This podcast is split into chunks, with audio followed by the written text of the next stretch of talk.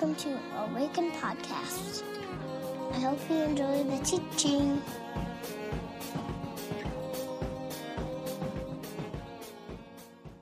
If you are new to Awaken, we have been doing, this is one of my favorite series that we do all year round, and typically we've called it the Advent Art Series, and we've asked artists and writers in our community to take a Sunday or volunteer to be a part of a Sunday and create around a theme or write, offer a piece around a particular theme.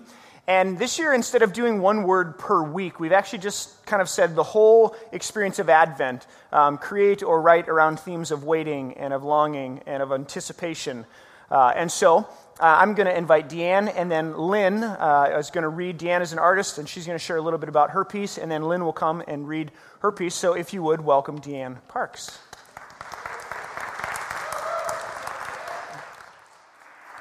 Good morning. I'm a visual artist. That's my full-time gig. I moved into my studio in Lower Town in 2000. It's where I meet with God to create art on themes of joy and hope and community. Sometimes I paint Bible stories, and other times I create work that speaks to living a Christ-like life. What I do not do is plan my paintings. I show up in my studio, and I pray. I put on Christian singer-songwriter music. Sarah Groves is nice.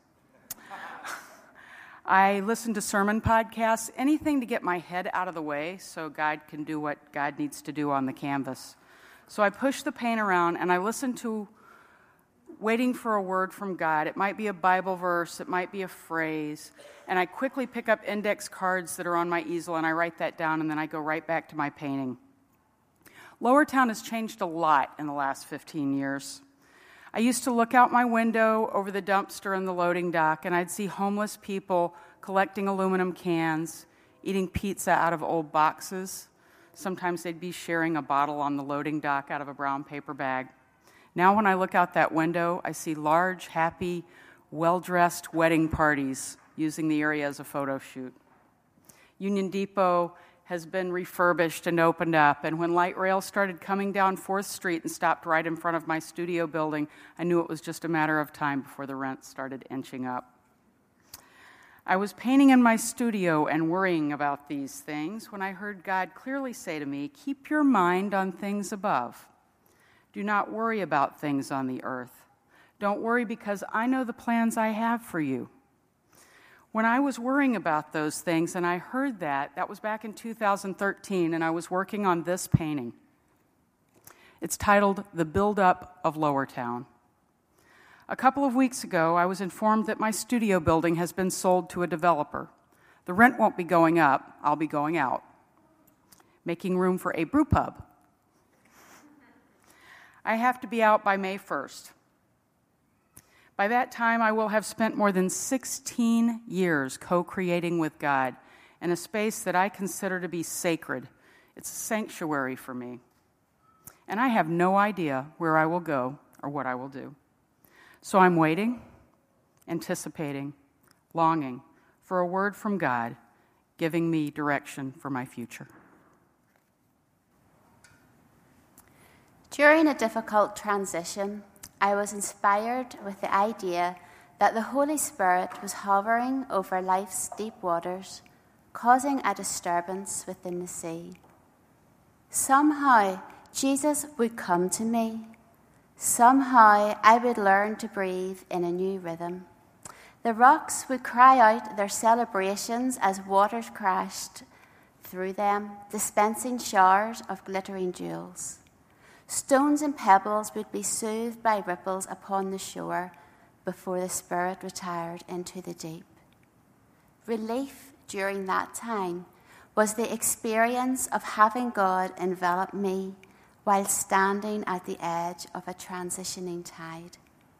These thoughts inspired a poem and a musical composition called Relief. Relief. Unsteady rhythms under blue, beneath uncertain cry of seagulls, circling in air, fragrant and fresh with freedom.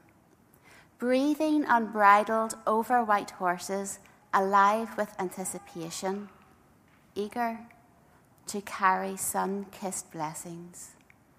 Joyously crashing on timeless rocks, waves released their diamonds. A lull, thunderous celebrations resound.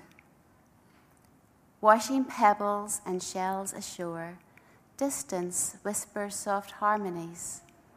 Wistful, her sigh returns to the deep.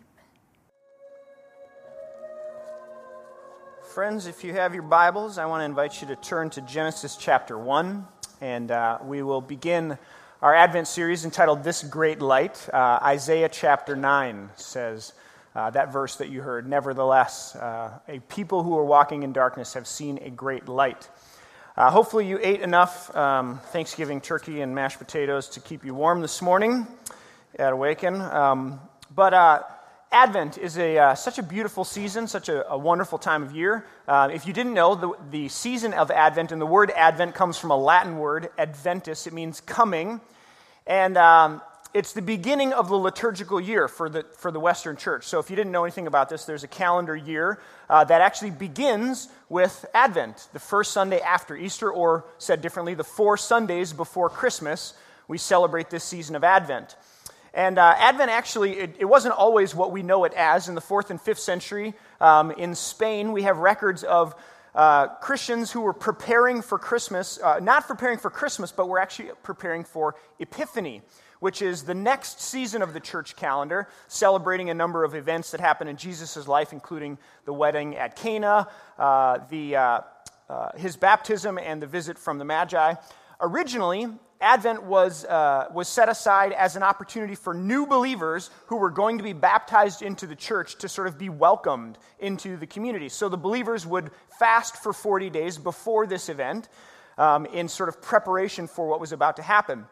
Later in the 6th century in Rome, we find the first evidence of Christians who were connecting Advent to the coming of Jesus, but it wasn't actually the coming of Jesus at Christmas, it was the second coming of Jesus that we read about in Revelation. So it's not until like the Middle Ages that we find Christians who were celebrating Advent in the way that we do, or the way that we do now, which is this season of preparation and waiting for what's about to come that we know as Christmas. So Advent is about the coming of Jesus. It's about anticipating something that's not yet here. It's about waiting, longing, desire, yearning, and right in the middle of it is this idea of darkness. So I want to talk about darkness this morning. I want to spend a little bit of time here, so it's intended to be a real encourager. But seriously, right in the middle of Advent is darkness. Did you know that December 21st is the shortest day of the year? It's called the winter solstice. And you all know this. Many of you drive to work in the morning and it's dark, and then you come home at night and it's dark, which I find just terribly depressing. I don't know about you, but that's just it's a difficult time of year, but it's dark. And what I find so fascinating about it, when you think about this, very close to or possibly on the darkest day of the calendar year, depending on when you put Jesus' actual birth, very close to, or possibly on the darkest day of the calendar year, comes the brightest light that humanity has ever known. The Word of God become flesh, the presence of the living God in human form, Jesus. So today I want to talk a little bit about darkness. I want to talk about the darkness that I think we've all experienced in our lives. I want to talk about the darkness that we often fear and run away from. And I want to invite us to consider the possibility of looking at and experiencing darkness in a different way. Because I think for many of us, when we think of darkness, we have an immediate response, which I'll talk about in just a moment. But I want to see if we can't offer the possibility of a shift, a perspective changer, to think about and experience darkness differently, because our perspective changes everything. Do you guys remember the show Notting Hill? Do you remember the movie Notting Hill? Hugh Grant, it's a great little love story, one of our favorites. There's this line, or this part in the movie where Julia Roberts, who's actually a movie star in the movie, that's an interesting one, right?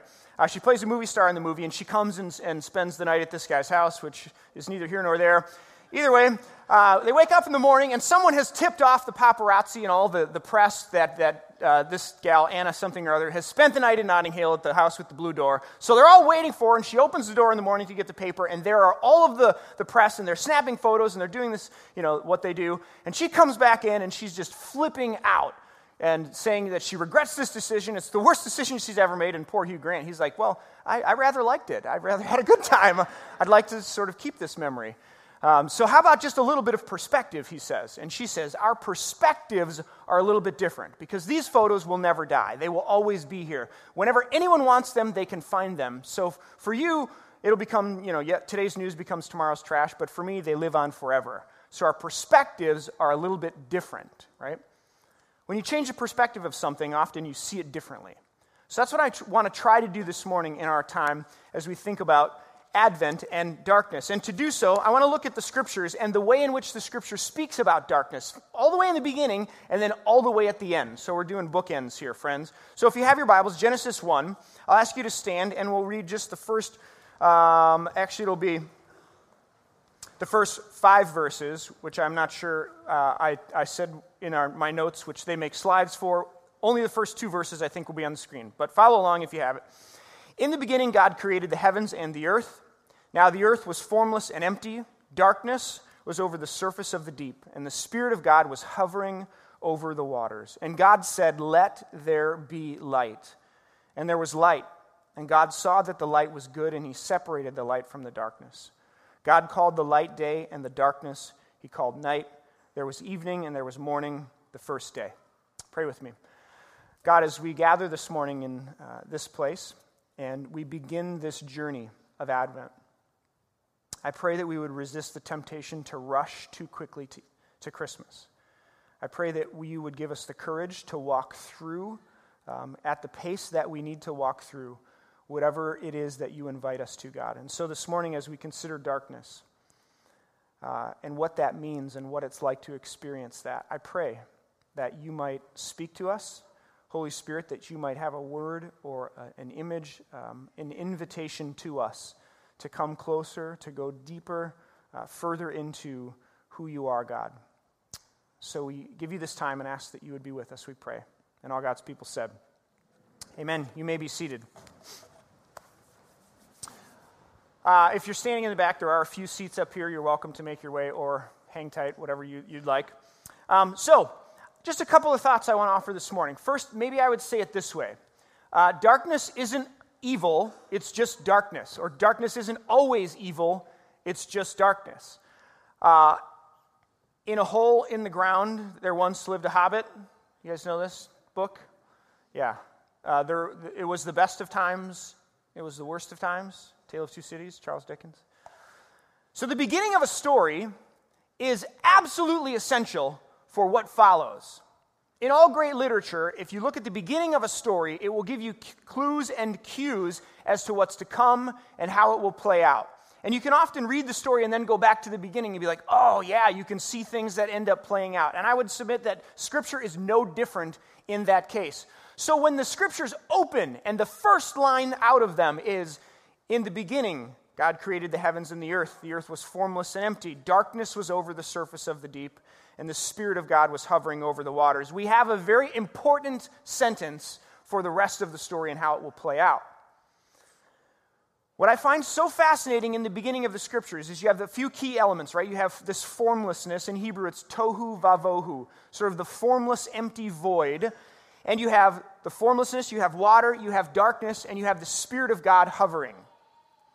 What's not said at any point in the story, in the poem, is that darkness is evil, or darkness equals evil or sin. I think sometimes when we think of darkness, and we think about maybe the darkness that we've experienced in our own lives, we immediately go to sort of evil or sin or something that was caused and now we sort of experience the repercussions of.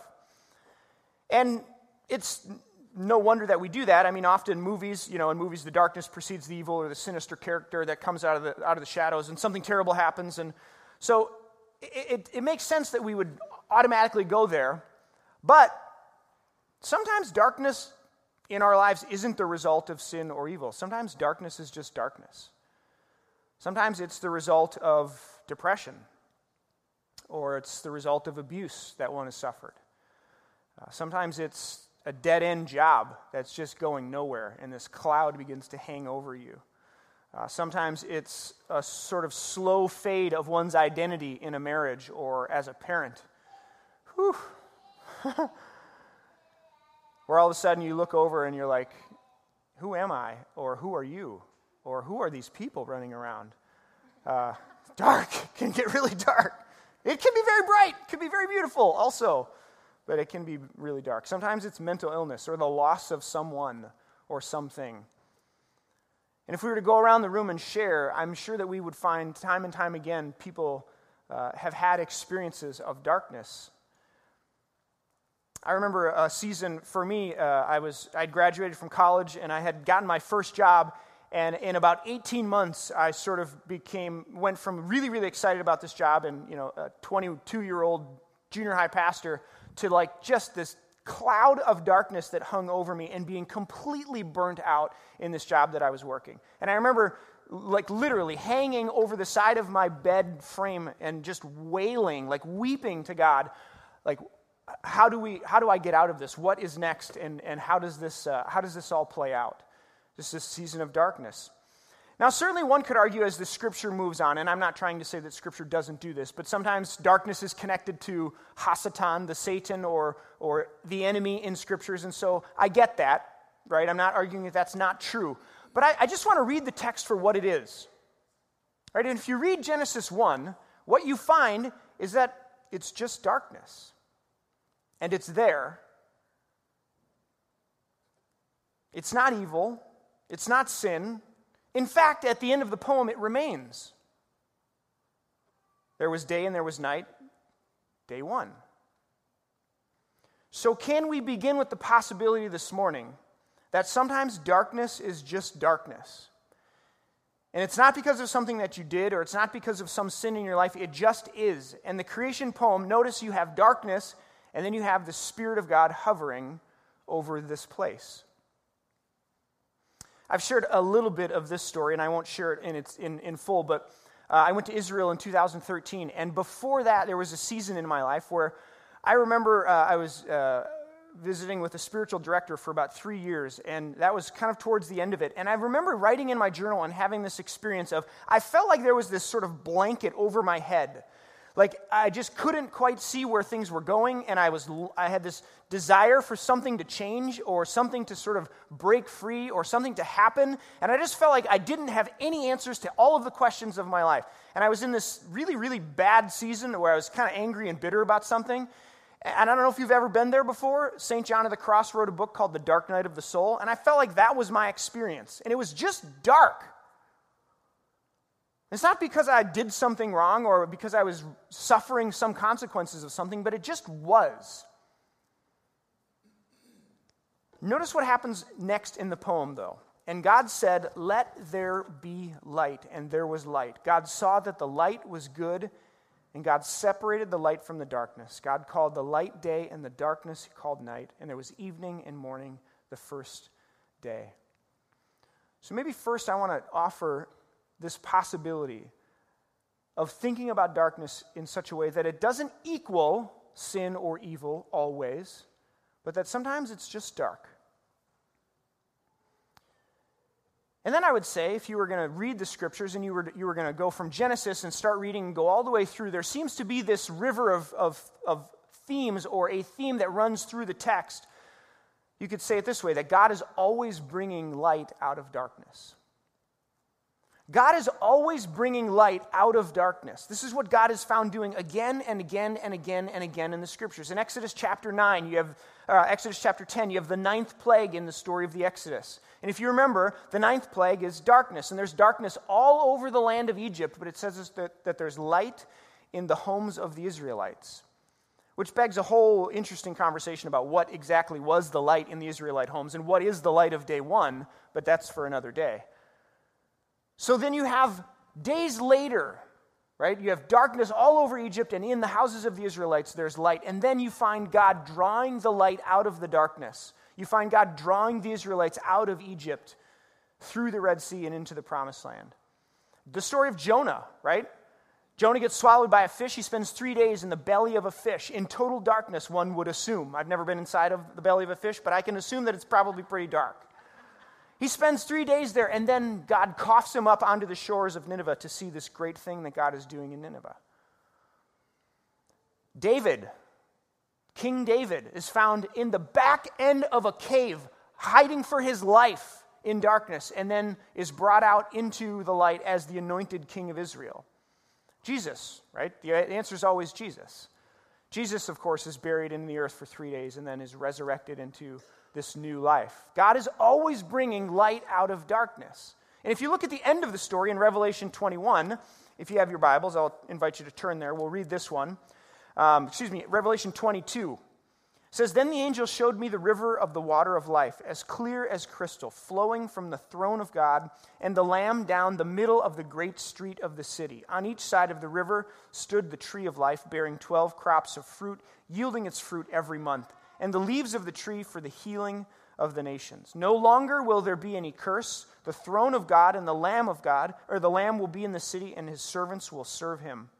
They will see his face, and his name will be on their foreheads. There will be no more night. They will not need the light of a lamp or the light of the sun, for the Lord will give them light." This is the trajectory of the text. This is where the story goes, from darkness and chaos and formlessness and unknown and undefinition to clarity and light and life and fullness and flourishing.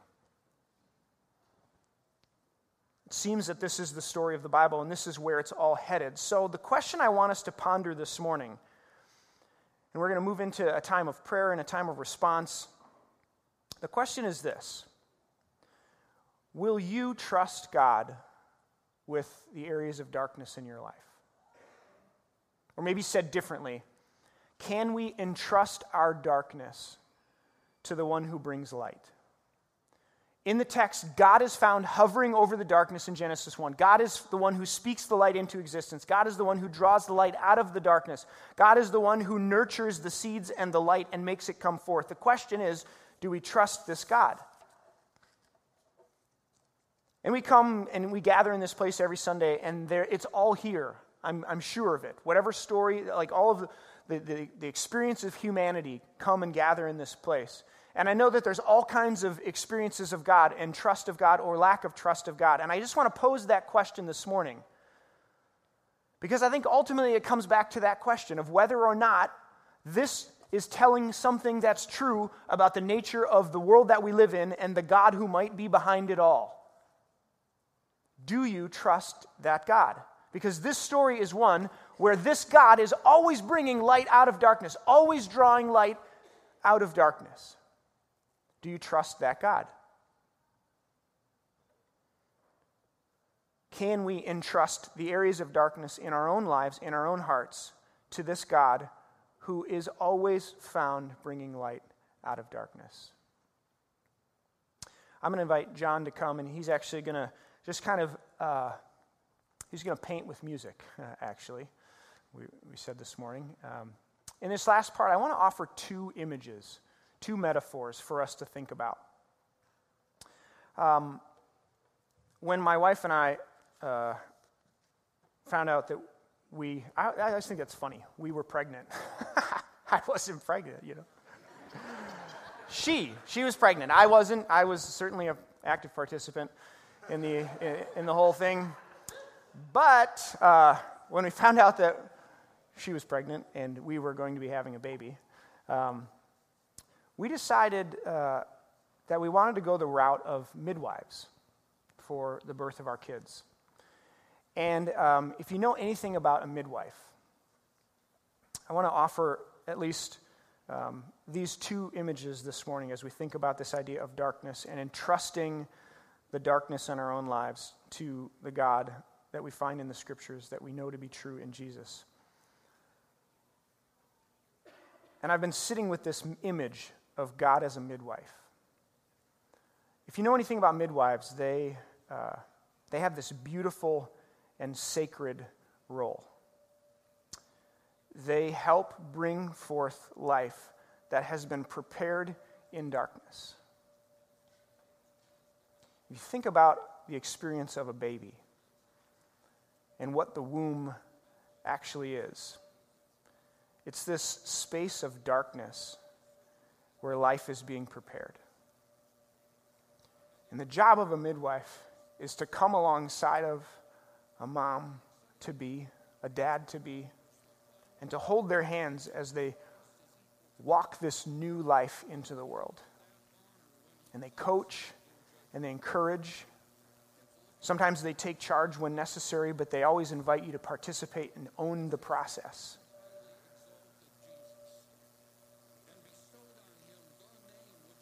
A midwife is one who helps draw out life. And what if we saw the places of darkness in our lives not as negative and shame-inducing, but as the preparation for what is about to come, as opportunities for God to bring about new beginnings?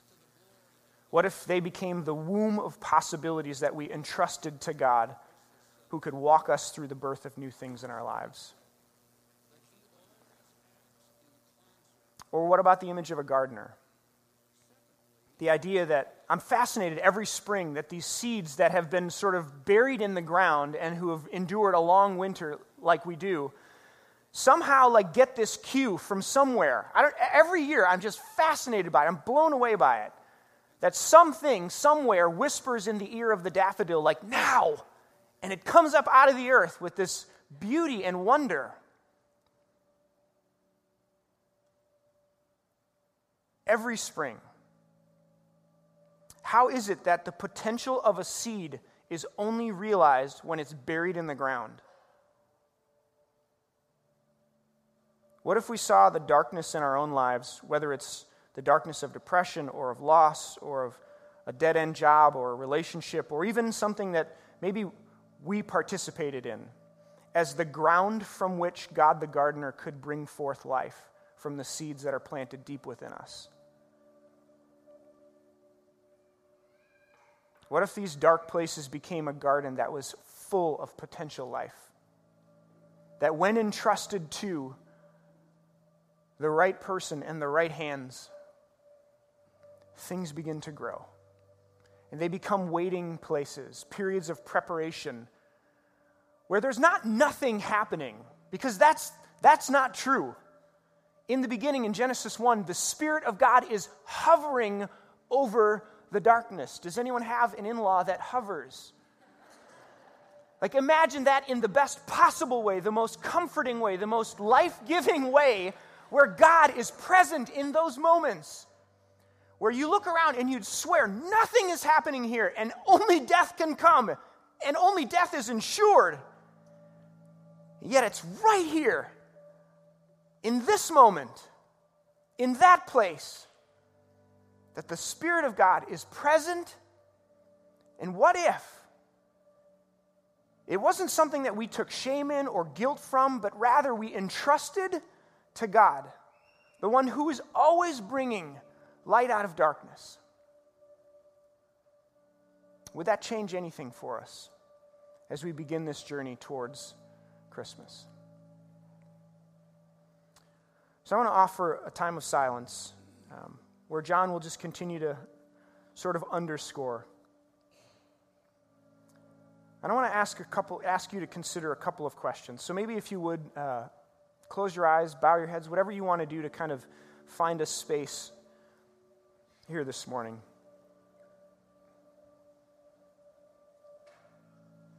And I guess the first question would be, where is the darkness in your life?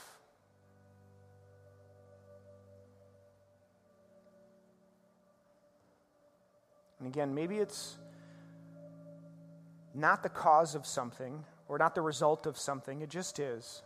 But where is there darkness? And what if we approached it differently? What if this morning you were given the freedom to not move right to shame, to not move right to guilt, to not move right to what did I do to deserve this or why am I here? What if you were given the permission to entrust whatever space of darkness that you found into the hands of a God who is willing and wants and desires to birth something new, to draw light out of darkness, who wants to hold your hand and walk through whatever it is you need to walk through. What if you could entrust that space into the hands of a competent and faithful and loving gardener who knows when it's time and will whisper in your ear, now, let's go. So God, for the next few moments, would you speak? Would you invite us into the places of darkness in our own lives? Would you give us the courage to entrust them to you? And God, would you, in your time, begin the process of drawing light out of darkness, creating new things from places where things haven't grown before. Would you do that for us today? Well, friends, thanks so much for worshiping with us this morning. Just a reminder, all of the wares in the gallery are for sale, so stock up your stocking stuffers and support our artists. There's a wedding here this weekend. Next weekend, we got to move some pews. So if you're up for moving some gigantic oak-hewn pews, find me later. Stick around. Stay as long as you like. But receive this benediction if you would.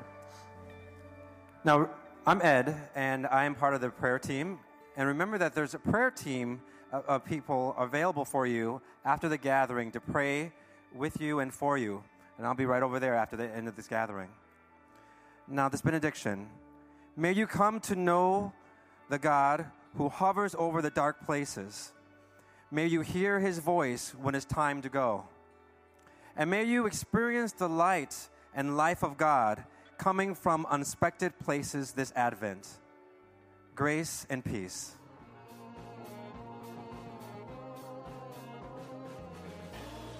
Find us online at www.awakencommunity.com. or on Facebook at www.facebook.com/Awaken Community. Or on Twitter at Awaken Community. See you next time.